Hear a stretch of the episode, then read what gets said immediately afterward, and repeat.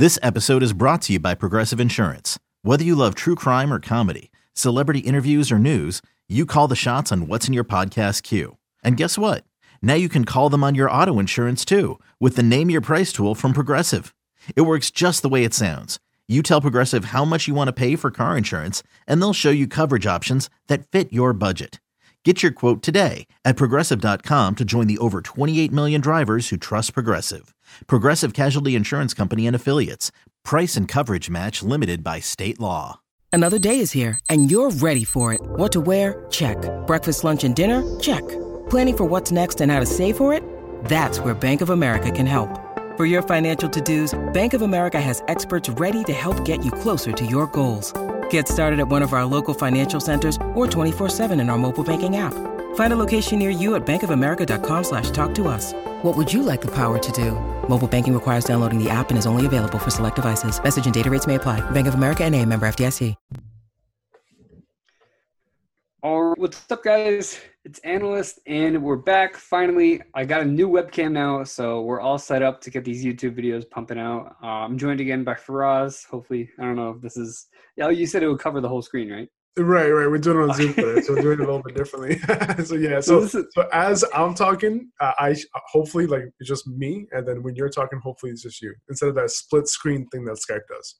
That's okay, what interesting. We'll so we're using Zoom. I was trying to point to like where he was, but it apparently doesn't work like that. So uh, anyway, now that the chaos is out of the way, um, we are doing a sleeper episode. So these are some of our must grab guys in all of your drafts. And uh, if you aren't aware by now, we base just about everything on PPR unless otherwise stated.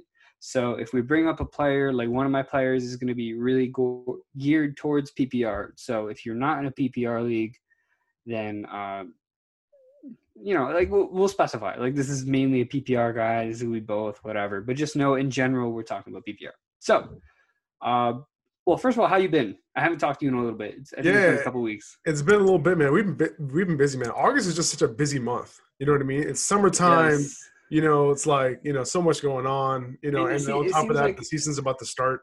Exactly. And it, it seems like there's been this uh, shred of doubt of whether the season was going to happen or not for like the last couple weeks. Right. And it seems like now it's starting to become real. I'm noticing I'm getting more followers now and more people are engaging, asking right. more questions. So um, it's officially draft season this weekend and next weekend. They're going to be huge for drafts as we're recording this, it is Wednesday night. I'm not sure if I'm planning to post this. Uh, I'll probably post tomorrow. Yeah. So uh, it'll be posted on Thursday, the 20th. Hopefully, nothing crazy happens by then. We've already had a ton of injuries in camp with Miles Sanders. And uh, I'm super bummed out about the Miles Sanders thing, man. I'm so bummed out because I was so big. I'm so big on Miles Sanders, right? And for that to was happen, he, was he your RB six? Yeah, I feel like he was. Yeah, I say I know. I, yeah, I think he was, was like my RB six yeah, I think so. Yeah, but yeah, Dalvin just like I was just like, damn, like that. That's that, that that's like a huge burst to that bubble right there, honestly. But that's okay. That's okay. It happens. And then Nick Chubb in concussion protocol, and I'm sure we're gonna have other injuries as this thing builds up. We have AJ Green with another another scare and Denzel Mims and stuff like that. So, but uh, I'm gonna be doing an injury podcast with Fantasy Docs next week, or podcast, video, YouTube video, whatever. So uh, we'll be able to go over all that. For now, let's get into some of these sleepers. I'm going to start it off with one of my favorite guys. I made a post about him not too long ago, and I know you're a fan of him too because he is on your hometown team. Well, not your hometown team, just your favorite team because hometown, whatever. So no, that is my hometown team. my hometown is New York. So that is my hometown team. I know Go for it. Boston, New York. I just want to make sure. No, no, Boston. Point being, nah, do not put that on me, dog. I moved to Boston. I lived there for a while. It's not my hometown. As a New Yorker, I have to get that, make that clear. I'm sorry. Anyway, go ahead. anyway, my sleeper is Chris Herndon, who is finally being drafted. For the longest time, he was being undrafted, but I checked today, just a few minutes ago, his ADP is the end of the 13th round. So uh, he is finally being drafted 13th round. Is still an amazing price for a guy like him. Uh, he, he's the definition of a post-hype sleeper. Um, I mean, last year everybody was riding really high on him, and he's his season got derailed from four-game suspension. Then he had some injuries, and he played one game. He got injured injured again. Uh, as far as injuries, I'm not too worried about it. It seems like he's healthy now. None of the injuries really scare me long term. But he is going into his third year with the team. And even if he doesn't have three, like, even if he didn't have two full seasons, this is still his third off season. So uh, I, I will count that as his third year. He had a very impressive rookie year. He had over 500 yards. And on top of that, the Jets have been high on him since day one. To this day, Adam Gase is saying they have big plans for Chris Herndon in this offense. Jamison Crowder even called him the X factor, the true X factor of that team. So uh, on top of that, there is opportunity. They have 190 vacated targets. They may not. It's it's probably like where the hell are those targets coming from? But Robbie had like 90. Maris Thomas had 60 between some of the running backs that left, Bilal Powell and Ty Montgomery. There's some more left over there. So there's, there's actually a good amount of targets available. And on top of that, Denzel Mims is sidelined with a hamstring injury, and he has, as of right now, no timetable to return. So there could be a clear path for a guy like Chris Herndon to be anywhere from the number one, number two, or number three target priority on this team. Wherever he ends up, it's probably going to be number two, to be honest. Number one, or it depends on Bell. But point being, he's going to be heavily involved in this offense. He's going to be a threat in the red zone. And at the very last round, I mean, even if you're taking the 13th now. If you kind of gave away the tight end position, you can totally grab him at the end. A lot of things, a lot of times, what I like to do is I like to grab a second tight end with, with very high upside. Last year, my guy was Mark Andrews, and if that worked out, you know, if you picked him at the very end of your draft, even though you already had a good tight end, then you could have used him for trade bait, flex, whatever it was. So, um, picking one of those guys at the end of their draft can never hurt. Chris Herndon's one of my favorite sleepers, and uh, you, you got to think about. I mean, the, the amount of people that last year after his suspension rushed to pick him up or like just kept him on the roster really speaks volumes to how much we believe in him as a player. So I, I believe he's a very talented player. He's going to have the opportunity in front of him, and I'm all over him at the end of your drafts if you can get him as. I think he could be. I don't want to say top five, although everything after like five or six is totally wide open as far as tight ends. I mean, I think can think of like five or six possibilities who could actually finish the tight end five. So, but I, I won't go as far to say he could be the tight end five, but I think top ten is definitely in the picture if all goes well. But uh, are you are you a fan of Chris Herndon? I imagine you are. I am, man. I mean, I was one of those guys too last season. Uh, I was big on him, and he was one of those guys that, you know, unfortunately he had the suspension, right? So I didn't recommend anyone to draft him, right? It was for four game suspension. So right, it was four games, right? I think that's what it was. And um, and then he had the hamstring injury, and then he had the rib injury. So, you know, it was just like we were holding on to him. Uh, some people drafted him. Some people picked him up after like week two, right? Because their tight end situation didn't work out. Um, and, you know, you ended up keeping him on your roster. Then you find out he has a hamstring injury, and partly because he didn't wasn't with the team, right? So he probably wasn't doing football activities as he should have been. Um, and then he that's what ends up happening uh, with these hamstring injuries. So he he has a chance to lead lead this team in targets. Like who the guy who we think might uh, compete with him is Jamison Crowder potentially, Le'Veon Bell potentially. Um, but I think Chris Herndon is a guy like who will be. We saw what Sam Darnold did with him last preseason, for example. Like he, they had a huge connection, right? His rookie year, he put up numbers as far as like receiving yards goes, like that. Not that many tight ends have done in their careers in their rookie year. Um, so there's a lot to say about his talent and what he's capable of and how NFL ready he is. So um, I think Adam Gase has a lot of plans for him. Um, I think he could be somebody who can absolutely kill it this year if he stays healthy. And whenever you have a situation like this where you know a tight end could potentially lead the team in targets or close to it, you got to take a stab at that guy, especially when he's talented like Chris Herndon, right? Especially if you're going to get him in the 13th, 14th round, it's kind of a no-brainer, right? Especially like you said, if you want to take that second tight end, totally worth it. You, you, have, you have anything else to add about Chris Herndon? I'm going to go into my first sleeper. Uh, no, just the fact that I love him. And honestly, I'm, I'm working on an article. I've been working on it for a little bit, but I, I'm a big believer that taking two tight ends is a, uh, potentially league winning strategy. Not just I can't believe there are people that don't take a second tight end, not just for bye weeks. I mean, if you ignore the tight end position, you're in a 12 team league, you're going to be left without a really good bye week filler. You can that could be an automatic loss. At the same time, I'll, I'll just get a little bit into it. I want to get, you know, this is going to be a whole video about tight ends if I don't stop. but um, point being, if you're looking past the 12, 13, 14, 15th round, as far as running backs and wide receivers, there aren't too many guys who you can rely on to get 10 plus points every single week, as opposed to the tight ends, to where you may be on the 9th, 10th, 11th tight end, to the point where I, I could think of tight ends up to 20 who could possibly get 10 points per week. You know, if, if you're talking about value at the position, it's the wide receiver 50, 60, the running back 40s, 50, whatever, the mm-hmm. tight end 15, 14, 13, 12, 11, even 10 sometimes at the end of your draft. So it, it's definitely well worth it to take a tight end, trade bait, flex play, whatever it might be. Last year, there was a league where I had, um, I think it was Evan Engram Mark Andrews, and Darren Waller. So I had a ton of trade bait, ton of flexibility with those guys. I ended up building a, uh, championship roster from those pieces. So just a quick little tidbit on tight ends. But right, who's your first sleeper? Especially if your league loves to trade. Uh, the first guy I want to talk about is Jerick McKinnon. Okay. Um, there is no set starter in the 49ers backfield right now, right? Raheem Mostert, you know, he picked up steam at the end of the, at the, end of the year, uh, but he was the he was third on the depth chart behind Tevin Coleman and Matt Breida when the season began, right? Even though he somewhat did his thing before he got hurt, before he broke he broke his arm the season before, right? And he was doing well. Now, he did his thing last year. He deserved to be fed after that point, no doubt, right? Like we've seen that backfield rotate though on multiple occasions over the last few seasons with Kyle Shanahan. Uh, so there is something to say about taking the cheapest option late when it comes to our fantasy drafts, when it comes to this backfield in particular, right? Um, whenever a backfield is not set in stone like this one, you know, and, and I, when you look at Mostert, like you look at what he did last year and you're like, wow, like he's, he's amazing. But he, he's not a special running back, right? He's fast, right? He's taking advantage of the fact that he's running behind a good offensive line, uh, and he's running in an even better outside zone running scheme, right? It, it sets up running backs to be successful.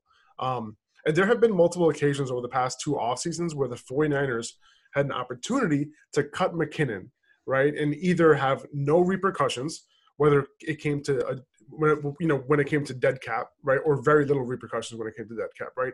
And there were multiple points where they could have cut him to save some money. I save a lot of money, and they didn't because they gave up a lot of that up front. Um, you know, when when he signed his contract, and those decisions, you know, came before they were set to pay McKinnon. So um, remember, McKinnon has been hurt this entire time, like for almost two seasons now, and they decided to keep him, right? And that says something to me. Um, and now he's back. Kyle Shanahan says he's he seems ready to make his comeback. Right, McKinnon McKinnon was handpicked by Shanahan when he became a free agent in 2018. When when Carlos Hyde uh, became a free agent, right? He already had Matt Breida, right? When he was looking for a job to be a featured back. Do you remember that? Like with Jerick McKinnon when he left Minnesota, he's like, I want to be a featured back. And everyone was like, Really? You want to be a featured back? And he said he wants to go a place. Well, he he'll be the feature back and he decided to sign with San Francisco based on something they told him, right? So like I know it's two years later, right? Of course, I think, but I do think that McKinnon is still the most versatile back on the 49ers roster. Um, he might be the best outside zone runner of any of these backs, and is definitely the best pass catcher.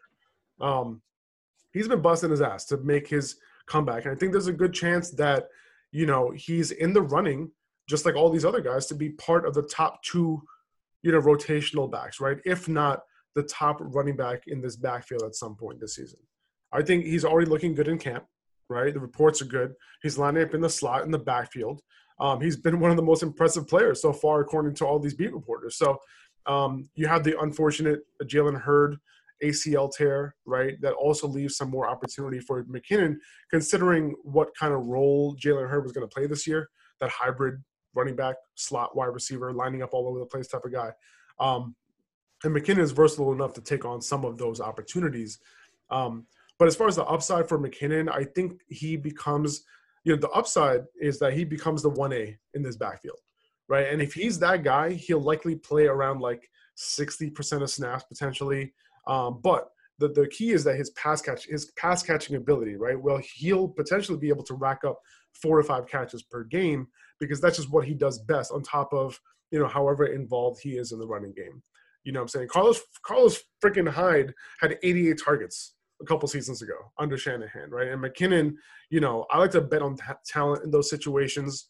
You know what i'm saying? Like uh, mckinnon like when he played over 50% of snaps in his career, he's averaged more than four targets per. More, I'm sorry, more than four catches per game.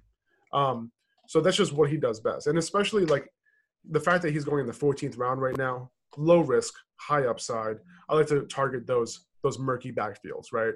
Um, so that's that's the one. That's why I like McKinnon uh, this year, especially just just because of his price. That was a lot. I feel like I'm watching a movie and I'm sitting here. I'm like, that was a lot. that was a lot. That it's okay. Lot. That's why we're here. This is perfect. But um, yeah. As as far as McKinnon, where do I start? I think you covered just about every possible outcome I, I, situation. It's, it's, funny, like when I talk about these guys, I want to leave no stone unturned. you, you know what? That's the best thing too. We we limited this to six players, and it's probably going to be well like over forty five minutes somehow. Sorry, man. How long? No, that? no, I, that's good though. Fifteen minute rant. but you know what? The thing with McKinnon too is like, would you rather take a chance on Raheem Mostert in the fifth, Tevin Coleman eighth, ninth, or Jerick McKinnon in the fourteenth? If this is going to be most likely a hot hand situation anyway, might as well go with the tail end guy who's still going to have a role. Exactly. And they desperately need that pass catching running back. Not that Tevin Coleman can't be that guy or Raheem Mostert doesn't have the potential to be that guy, but more so that's Jerick McKinnon's specialty, right? So over the last three seasons, believe it or not, their fullback, Kyle Juszczyk, has led the team in targets per game over the last three years. That's, led the backfield. fullback. Yeah, led the backfield in wow. targets per game. That's crazy. So they've really had to rely on their fullback to be that main guy in the backfield. Obviously, Deebo Samuel, he's got the injury. It's going to nag him the whole season. They're signing every reject wide receiver in the league right now Jaron Brown, JJ Nelson, Tavon Austin, anyone they can get their hands on. They need help, right? They need help in that receiving game. And Jerick McKinnon, like you said, as opposed to a guy like Tevin Coleman or Raheem Mostert, they might need 10, 15 touches to return value that week. And it could be either one of those guys. But I, I think Jerick McKinnon's the guy who has a chance to establish himself a weekly role as a pass catcher. When you think about who can be the early down back, you know, there's a couple different guys that fit that uh, fit that spot. For Jerick McKinnon, he's the best guy to be the pass catcher. So, and, and like I said, if he gets five catches, like in a week, takes it for eight, nine yards, whatever the hell it is. I mean, mm-hmm. he could be borderline 10 points every single week, and you're right. getting this guy in the 14th round. So uh, I'm, I'm all over Jerick McKinnon, just like I mean, I, if I, you had to pick one running back in that backfield to get 10 to 15 touches per game, it's McKinnon. That's what you want because a, a, the, he'll get the biggest percentage of uh, targets, uh, or uh, as far as his touches go, the biggest percentage of his com- total touches would be uh, catches out of any other any other other running back. So that's why you know his value would be the highest if he were to be the one A. Absolutely, and you know what's funny too is that um Raheem Mostert, as good as he did in the championship game, he wasn't the starter for the Super Bowl. Right. So and that just goes to show you that nothing in this offense is guaranteed. And when nothing in this offense is guaranteed, they all get increased risk as opposed to Jerick McKinnon, in the end of your draft, who has very little risk at that point. So I definitely agree with you there. Um, yeah, I mean, that was great. So we have two sleepers down. I'm going to get to my third guy, my, my second guy. I'm already losing my crap over here. Um, so I got two guys to choose from. I think I'm going to roll – you went for the pass catching running back. I'm gonna go for my pass catching running back. That's gonna be Nyheim Hines. So Nyheim Hines, he's not getting a lot of love right now. Uh, he he's ADP has dropped from the 12th round to the end of the third round. It's going to get lower and lower as uh, what is it? Jonathan Taylor starts getting all these camp reports. Uh, guess what? You, you know, Faraz, guess what? Faraz, not Faraz. Jonathan Taylor the best runner in this class is doing well in camp against the second team with that offensive line.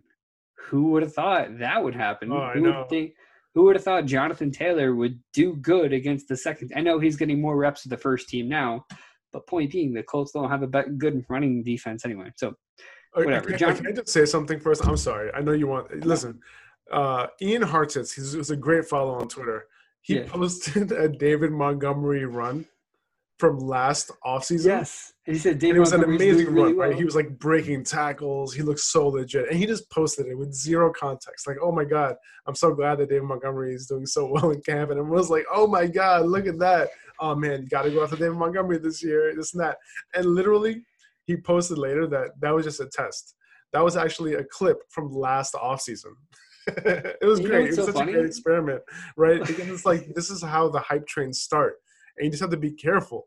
You know what I mean? Remember what happened with David Montgomery earlier last year. I'm not saying Jonathan Taylor. Jonathan Taylor's a different guy, right? But it's just interesting. Like just just just calm down a little bit when it comes to these camp runs and all that kind of stuff. Like you should take it, take it with a grain of salt. Understand what's happening there. It's always a good thing that he's doing well. But you know, anyway, I digress. Yeah, and at the same time, like uh, I remember seeing that, and it's funny because I saw that, and I'm like, "That's last year. That's not this year." because I specifically remember freaking out about it last year. so, right. so just goes to show that's uh, exactly that. So about Nyheim Hines, right? So he's one of my favorite late round running back targets. He's one of those guys who can get 10 plus points per week. Not necessarily a high upside guy, although there is potential more so like a depth piece who can be a weekly flex play if needed. So um, getting a little bit into him. A lot of people label him as the third string running back on this team. I don't really see him that way. I see him as the primary pass catcher out of this backfield. Jonathan Taylor, this is a stat from the uh, Fantasy Footballers um, they threw out that Jonathan Taylor had nine drops on 50 catchable targets uh, in college. So, you know, pass catching, he's a little, he, he's definitely capable. But point being, he doesn't have too much experience. And Marlon Mack, he had 17 targets as opposed to Nyheim Hines' 58 targets last year. So Marlon Mack is definitely not the receiving back in this backfield. Jonathan Taylor still has a little ways to go before he's the receiving back in this backfield. It's I, I'm on full on board that it's Nyheim Hines' role, and why that's important because the starting quarterback is Philip Rivers. Philip Rivers over the last five years has averaged 147 targets to running backs. That's not just Austin Ekeler. That's Danny Woodhead, Melvin Gordon. Um, Austin Ekeler is definitely in there. Austin Ekeler was there for a good portion of it. But point being, he's had this trend for quite some time through multiple offensive coordinators as well. So um, he's reunited with Nick Sirianni, who, by the way, last year what was it two years ago now? Two years ago, drafted Nyheim Hines. Uh, he was with the coaching staff as their offensive coordinator. He was involved in getting Nyheim Hines on the team the year after Marlon Mack was on the team. So um, Nyheim Hines is Sirianni's guy, and Sirianni is reuniting with Philip Rivers, who he worked with in, in um, Los Angeles, San Diego, whatever the hell they worked.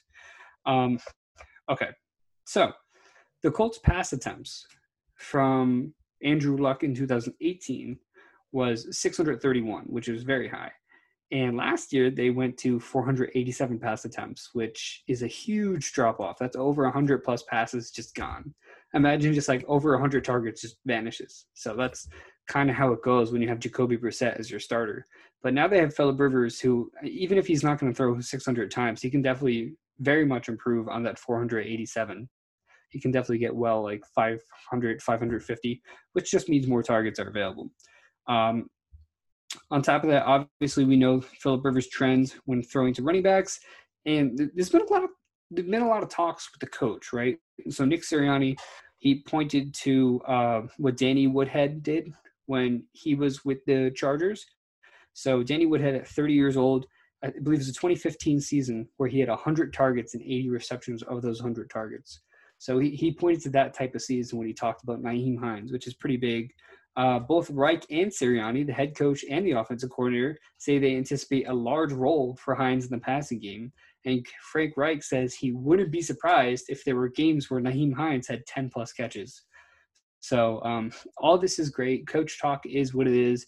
But at the same time, two years ago, Nyheim Hines was a top 25 PPR running back. And a lot of people are forgetting that. That was the year with the 600 plus pass attempts. So um, I do like Nyheim Hines as a pass catcher. Does he have Austin Ekeler type upside? I wouldn't say that.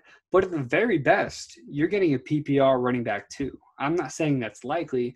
I'm just saying he have some serious passing volume coming his way. So uh, definitely well worth a shot in the 13th round if you're in a PPR league. If you're in a standard or half, not really my guy. Half maybe, but like standard, he's just someone I'd stay away from. You know, he's going to get most of his points on his catches. If he can rack up five or six catches a game, which is, which would be insane, but um, you know that's where his value is going to come from. So uh, I'm I'm yeah, I mean, I'm a fan of Hines, of uh, Hines that late. What about you? Are you a fan of Hines? Uh, I like him as a player. I, I don't. I don't know if he's going to get a, ton of time on the field. Um, you know, especially if you know if the rookie can actually do some things, and you know they want this to kind of become a, a run-heavy approach with uh, Jonathan Taylor and Marlon Mack being a one-two punch. Uh, you know, on early downs. Obviously, Nyheim Hines is going to be the guy on passing downs and all that. Uh, but you know, guys like Austin Ekeler, guys like Darren Sproles, and guys like uh, who am I missing? Woodhead.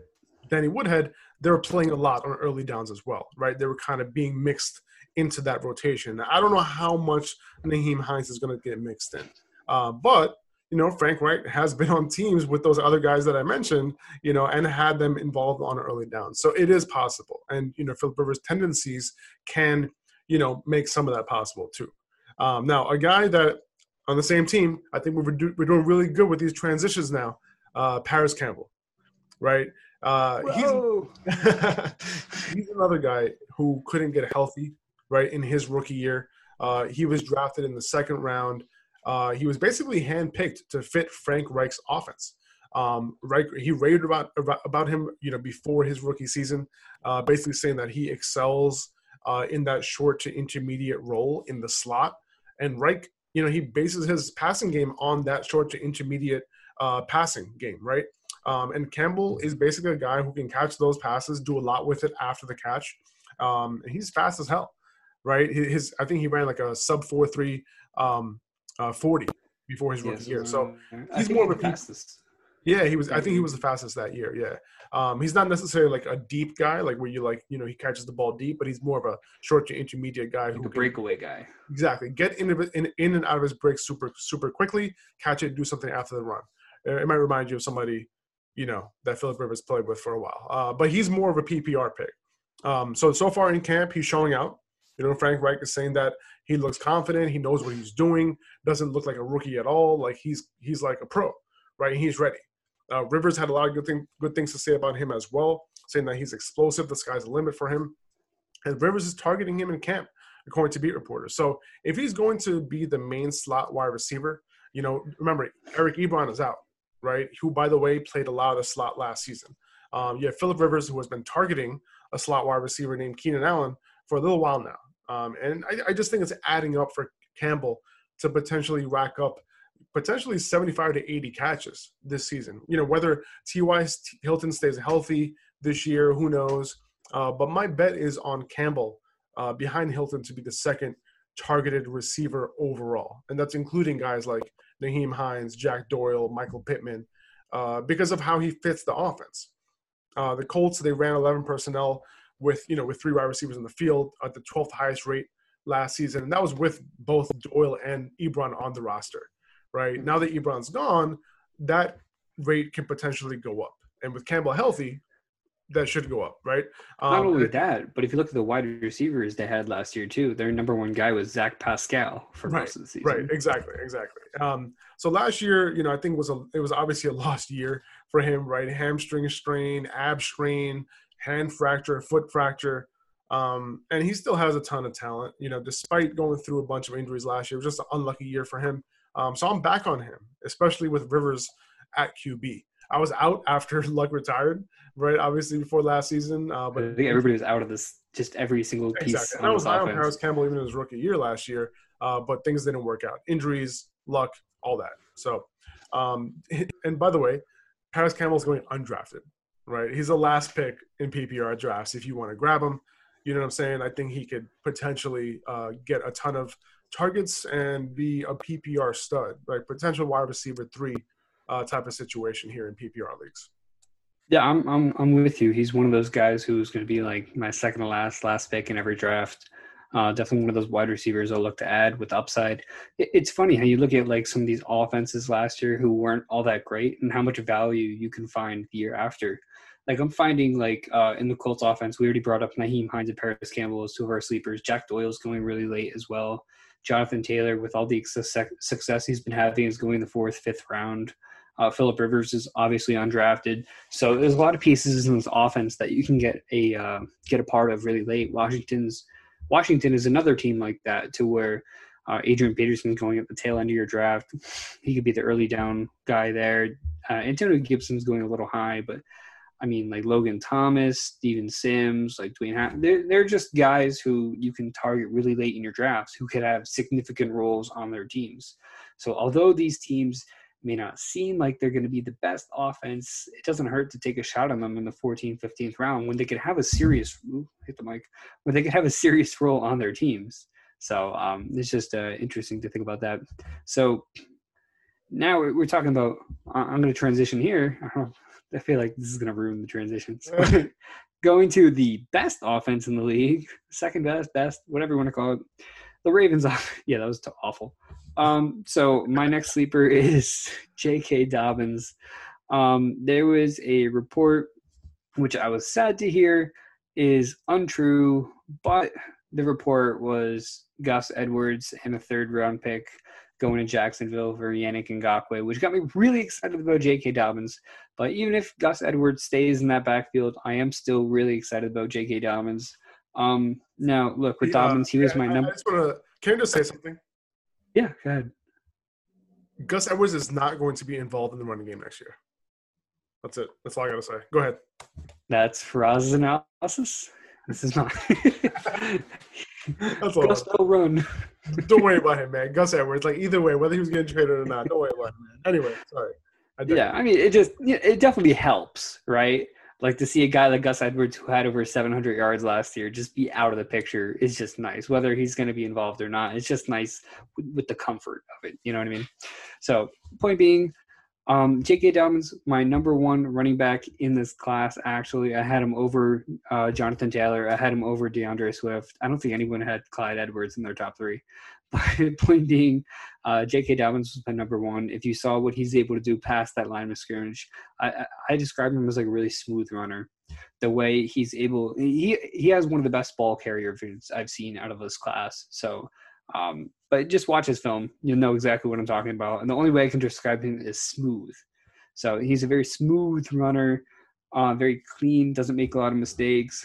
And at the same time, so so I, and this is the best rushing offense of the league. They had almost 600 rush attempts last year, and they had more rushing yards and rushing touchdowns than any other team in the league. So um, obviously, it's a great situation to be in. It just comes to opportunities. Faraz already mentioned Gus Edwards is not going to be involved in the running game. I'm on the same boat. They drafted J.K. Dobbins for a reason. If they really wanted Gus Edwards to be a part of this offense, then they wouldn't have drafted J.K. Dobbins in the second round. Uh, Mark Ingram, I believe he has an out after this year in his contract. Yep. So I, I, think he is technically under contract for this year and next year, but he does have an out after this year. Um, J.K. Dobbins has already said himself that he wants to fight for a starting role. He's not there to be backup. He wants to get involved in this offense right away. So I love that about him when it comes to opportunity, I got into an argument with someone on Twitter, as I do a lot these days. And one of the things he said is that J.K. Dobbins was going to be involved in his offense because Lamar Jackson is going to take away a lot of that rushing, um, a lot of those rushing opportunities. But if you take away Lamar's rushing attempts from last year, they still had 420 rushing attempts between running backs, wide receivers, running it out, whatever it is, Ryan Griffin, whatever. Not Ryan, Robert Griffin, whatever. They had 420 attempts, which is still the 12th best in the league. So you take away Lamar Jackson's 100 plus rush attempts, they still are a top 12 team in rushing. So there's definitely opportunity there. I already mentioned Gus Edwards had over 700 yards last year as a backup uh, to Mark Ingram. Now, Mark Ingram, speaking of him, was a top, he was a low end running back one, and he averaged less than 50% of snaps throughout the year largely because they kept blowing teams out and didn't need him to be on the field. But um, point being, I mean, if J.K. Dobbins can get 40 to 50 percent of the snaps, which is very, very possible, and I'm, i assume his role is going to only grow as the year goes, uh, he could put up high high end running back two numbers, if not more, in that type of role. If this offense stays um, at the high level it is, and there's no reason to suggest it's not. I mean, obviously those touchdowns can go down for Lamar. That was a lot of touchdowns for not that much throwing. Um, so I do expect his touchdowns to go down, but at the same time, this offense is going to be just as efficient considering the way they run it. So, I mean, J.K. Dobbins can easily get, I'd say, 150, 175 touches And if he becomes the primary ball carrier at any point during the year, that could be 200 plus. So this is a guy you're getting at the beginning of the end of the sixth round, beginning of the seventh round. In some leagues, maybe even later, because people don't want to take a chance on him with Mark Ingram there. But I mean, if you look at like situation like DeAndre Swift and Cam Akers, who are both going around or two ahead of J.K. Dobbins, I mean, DeAndre Swift does not have the best line in front of him to block. They do want to be a run rush heavy offense, but he does have Kerryon Johnson there in front of him as well although Kerryon's not going to be too much of a factor. Point being, it's it's not an elite offense like the Ravens, and then the uh, Cam Akers, he's in a three-way backfield, potentially four. They said they might use four backs in Los Angeles. They have the worst. I think there was a 32 ranked rushing offensive line in the NFL last year for the Rams. So Cam Akers, if anything, I believe is in a worse situation than J.K. Dobbins. Like Cam Akers could be, he has a chance to be the one A I guess, earlier on. But at the same time, when J.K. Dobbins takes over as that 1A, his upside is through the roof. So um, I'm a huge fan of J.K. Dobbins, if you can't already tell. I mean, it's funny here the backups for the Ravens, right? Ju- uh, Gus Edwards and Justice Hill combined for 260 touches.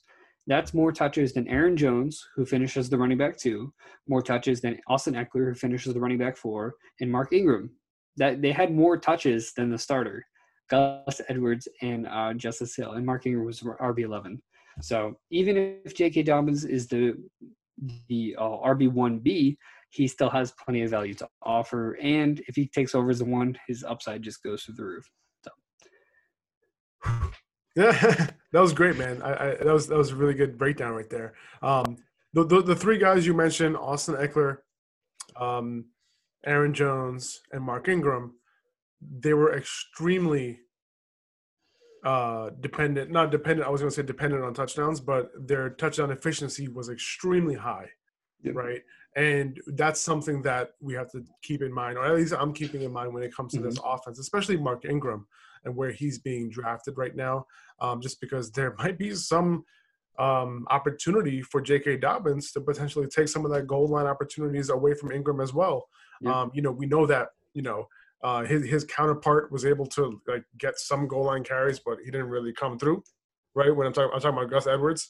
Um, yep. So a lot of that went back to Ingram. Uh, but at the same time, like this is going to be a 1A, 1B situation.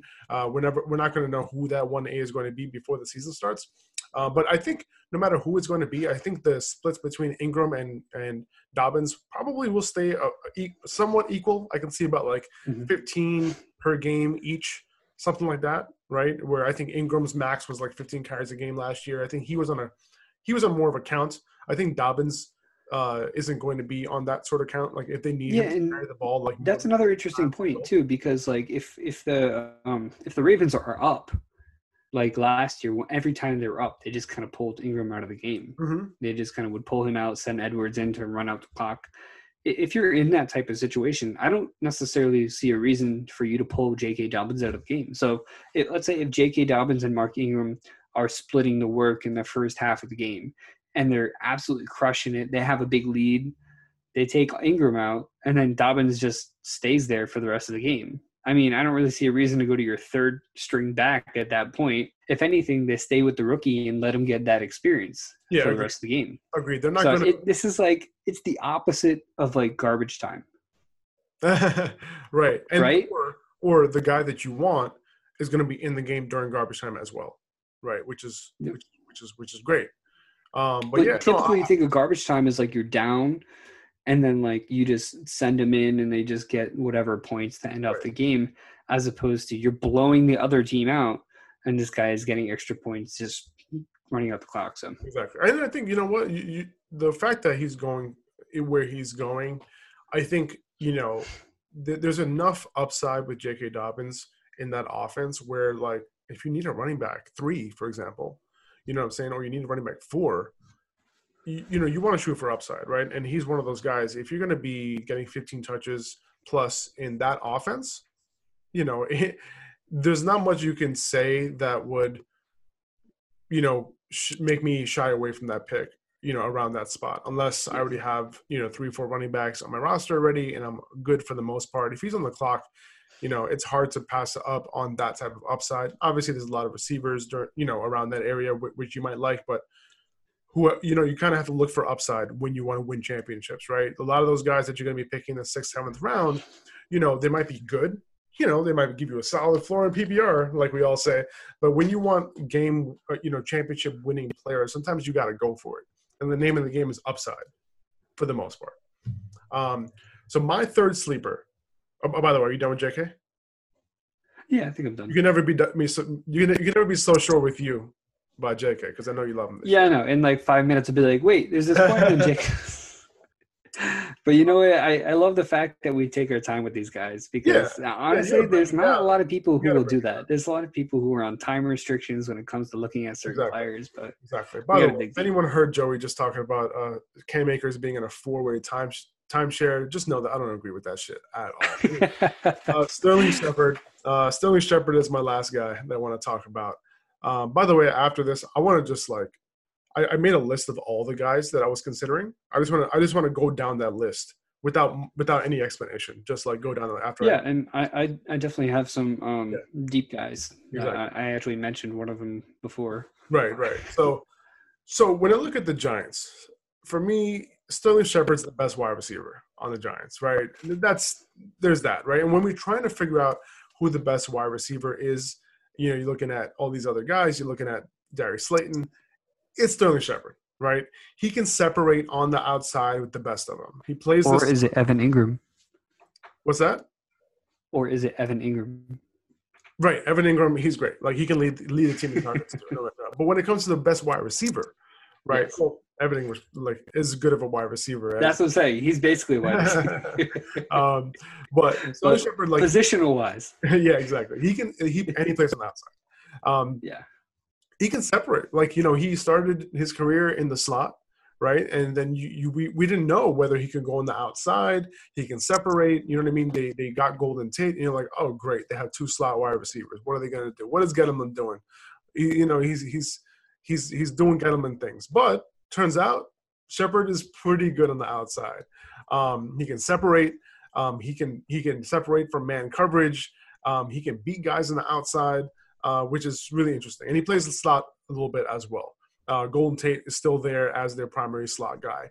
Uh, Darius Slayton, right, showed a lot of skills as a rookie, no doubt, right? He has a bright future in that role.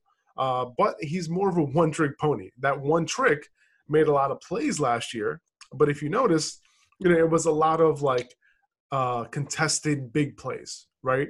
Not a lot of the underneath or intermediate to support that. So what I'm saying is that you know it's not something that is as replicatable or something you can depend on, right?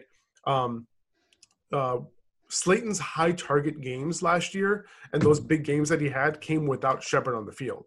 His 15 target game was played without Shepard.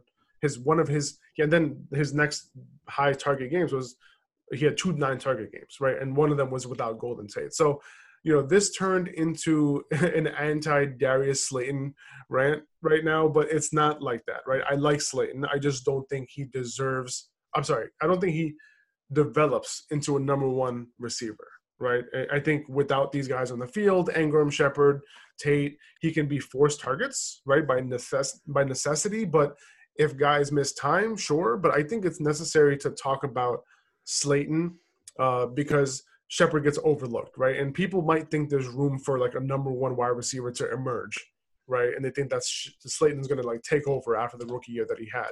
Um, but I think I still think that the number one is Shepard.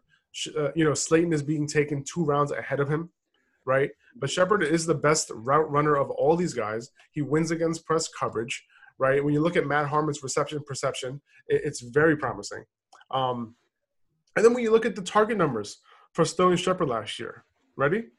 Seven, nine, nine, nine, nine, six, seven, 11, 6, 10. So that comes up to 8.3 targets per game. That ranked 16th in the league last year. That's super steady target numbers right there, right? Um, so in the 11th round, I'm in on Shepard. Yeah, and he, he also had six in a 60% of his games, he had nine or more targets.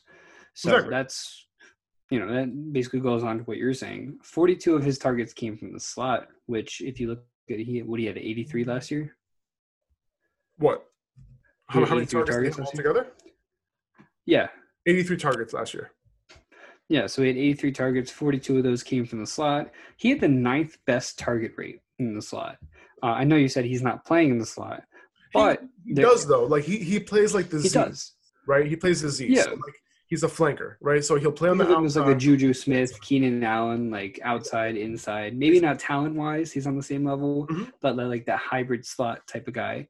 He um, definitely uses Keenan Allen as like a, a, a, guy he looks up to because his route running is, has been impressive. Like this last year, yep. the sucked for him, but like it, it, it was very impressive for me personally. I wasn't sure, you know, coming into last season whether he could succeed on the outside. Yeah, and I mean, um, we also forget too that in the beginning of last year, Sterling Shepard had, I think it was a broken finger that he mm-hmm. ended up playing the year on. He had two concussions, which obviously isn't good and puts him at increased risk for the following year. But he also had 14.2 points per game when he was on the field. So and that, that's relatively like that's really high as opposed to some of the other wide receivers and where you're getting him in respect to uh, the draft. And uh, so straight up, you'd rather have Shepard over Slayton, right? Yeah, straight up. If they're being drafted in the same spot, uh, mm-hmm. I'm, I'm, taking Shepard just because uh, I, I want to depend on the targets. I want to depend on mm-hmm. you know uh, more volume. I think Slayton is going to be great, but you have to depend on those big plays, right? It's going to be boom bust, and you have to depend on other wide receivers not being there, right? This yep. guy could potentially be fifth on the t- on on the target totem pole, right? You got Saquon, Saquon, Engram, Sterling Shepard, Golden Tate. Exactly, right? So that's not what I want to depend on. You know what I mean? Like I think I think he's a good player, but he needs a lot to happen before he starts, you know, getting it done for you in fantasy. Absolutely, I'm in a similar boat definitely. So that rounds out our uh, three sleepers each. We both have. I, I, feel like we both have a couple names we want to throw out for deep guys. So if you want to start, and then I'll. and this is with no explanations. A couple. Just try your best. Can can you say these names without explaining them? Can, can, can we ready? physically do it? I'm gonna go. Yeah, go ahead. Diontae Johnson, Evan Engram, Emmanuel Sanders, Zach Moss, Christian Kirk, Jalen Reagor, AJ Dillon, my favorite, Sterling Shepard, Anthony Miller, Preston Williams, Jerick McKinnon. I already talked about him. Breshad Perriman, Curtis Samuel, Parris Campbell. I already talked about him. Those, are, those that was the list that I was kind of picking out of, and I picked three guys that I, full disclosure, just haven't really talked about that much. You know, I talked about AJ Dillon so much this offseason, so I, I he was like the obvious choice. Like you were surprised when I didn't choose AJ Dillon for this. Yeah. Um, but it's just because I talked about him a lot, so I figured let me talk about some other guys. Yeah, in, in previous episodes, we brought up uh, some of the other guys that I like too. Um, I mean, there's a lot of I don't know why I, every year I'm just all in on the late round tight ends. I hear you. I'm just I'm totally in on Mike Gesicki, Jonnu Smith, Chris Herndon, Logan Thomas. I'm sorry. Can, can, can you say those again? I was I was I really interrupted you. Mike Gesicki, Jonnu Smith, Mike Gesicki, Jonnu Smith, Chris Herndon, Logan Thomas, Tyler Eifert, a name nobody's talking. Tyler Eifert and Logan Thomas are two names nobody's talking about, but um, for good reason. We're we're not talking about those guys, but just know Josh Oliver got hurt, in oh, the Jacksonville tight ends had close to 100 combined targets last year.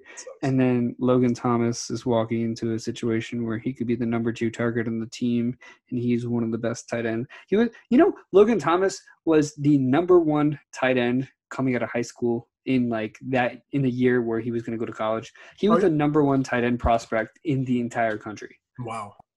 Then he went to a school where they made him turn into a quarterback and then when he got drafted, he only wanted to get drafted as a quarterback. But every year he's played tight end. He's the last two years he's been very he's played very very well and he's improved every single year. And now he's in a situation where he's going to be the starter. His metrics are insane. There's a whole thread of it on Twitter. but good. Logan Thomas, just like don't don't forget that name. And I think that's it. it's, right. It's gonna awkwardly end out this episode. So uh, thank you guys for listening, watching, uh, however you go about listening and getting this content. Uh, we appreciate you. If you're on YouTube, feel free to subscribe, like the video if you if it gave you some value. Uh, if you're not following us, I'm on Instagram, fantasy.football.analyst. Faraz, although I'm pointing to the left, he's not going to be shown. We talk real quick, so see you. Hey guys, I'm here. Okay, so him, him. he's on Instagram at Upper Hand Fantasy. And uh, yeah, is there anything you wanted to say to end us out for us? No, man, that's it. Uh, this was fun. I'm glad we only stuck to three each. It still ended up being a. It was hard a long enough podcast for everybody. I'm sure everyone's used to a two hour podcast, so I'm glad we were able to kind of, you know, condense it a little bit. Cut it down uh, a little bit. Yeah. But yeah, draft season's upon us, you know, so just pay attention. You know, uh, good luck in everyone's drafts. Hope everybody, you know, does their thing. Just remember the draft isn't going to win your championship, it's going to help you, but it's not going to win your championships, right? It's only the start. Yeah, you, a, a, lot of the winning comes with waiver pickups and starts and sits and stuff like that. And you know we'll, we'll be here for that too. So don't worry, don't worry about it. That's right. All right. So thank you guys, and we'll see you next time.